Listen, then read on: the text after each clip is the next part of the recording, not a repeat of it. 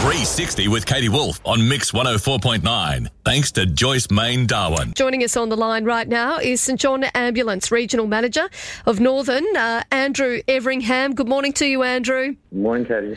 Um, a very busy weekend, but uh, tragedy in Central Australia with a man in his 60s passing away after being struck by a vehicle. Uh, watching the Finke Desert Race on uh, the weekend, I know that uh, that obviously um, paramedics were on hand to, to try and assist with all of those injuries of the spectators as well.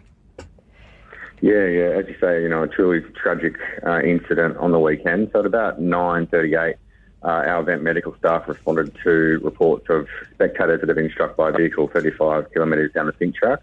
Uh, they identified a spectator who was on his six, in his 60s that, um, despite our team working on him, um, sadly passed away at scene. There was another male identified in his 50s who was seriously injured and a woman in her 50s who received minor injuries.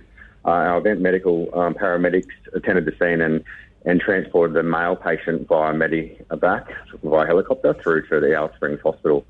Uh, we are mindful this is an ongoing police investigation, so we can't give uh, any further details. But our thought are with um, all those that are affected by the incident. Yeah. The outcome.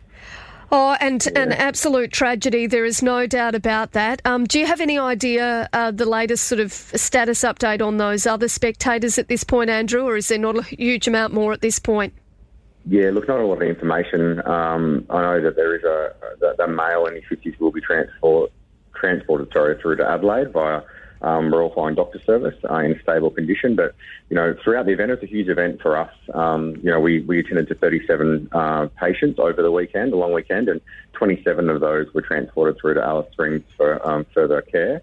Um, this is a huge event for St John. Logistically, from a resourcing point of view, it's our it's our biggest event. We had mm-hmm. 35 staff and volunteers out there, 18 vehicles and three helicopters. So it's a it's a huge event and a massive event for the, for the territory in Central Australia. And um, you know we've always been proud to be a part of it, but obviously today, oh, well, yesterday, sorry, it's a yeah. tragic outcome and uh, you know, it's obviously affected a number of people in the community and, and, our staff and volunteers as well. Yeah, there is no doubt about that. It would be such a tough thing. Um, and Andrew, is I mean, is this the first time that we've had a spectator fatality at the Finke?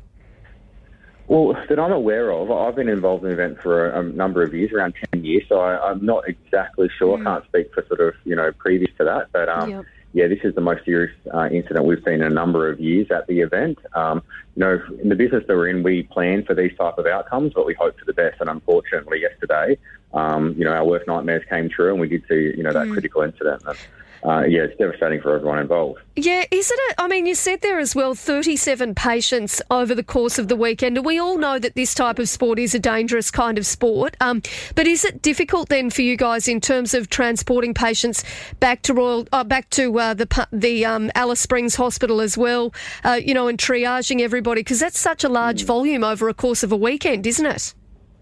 Yeah, it is, you know, and, uh, and that's why we have the, the numbers of staff and the resources that we put to this event. Um, those those injuries and, and the patient presentation rates are consistent with what we'd expected at that kind of event. And we've seen that over the previous years of the event. We, yep. you know, we do a lot of planning to make sure that we've got the right numbers of, of staff and, and all through to the helicopters and our intensive care paramedics uh, through in race control to make sure that we can respond in a timely manner to these to these patients when they when they fall off. And the injuries that we see are consistent with you know those motor motorsport events where you see a lot of broken clavicles, arms, legs, and musculoskeletal injuries, and and some spinal patients as well. Yeah, well, it would have been such a busy weekend for you guys. Uh, I know that you all work incredibly hard and you are incredibly helpful at uh, every event that happens around the Northern Territory, but particularly one like this, where, like you said, uh, you know, the reality is that there will always be quite a few injuries. So, hats off uh, to the work that you guys do. No, thank you, Katie. We really appreciate it. Yeah, thank you so much for your time this morning, Andrew.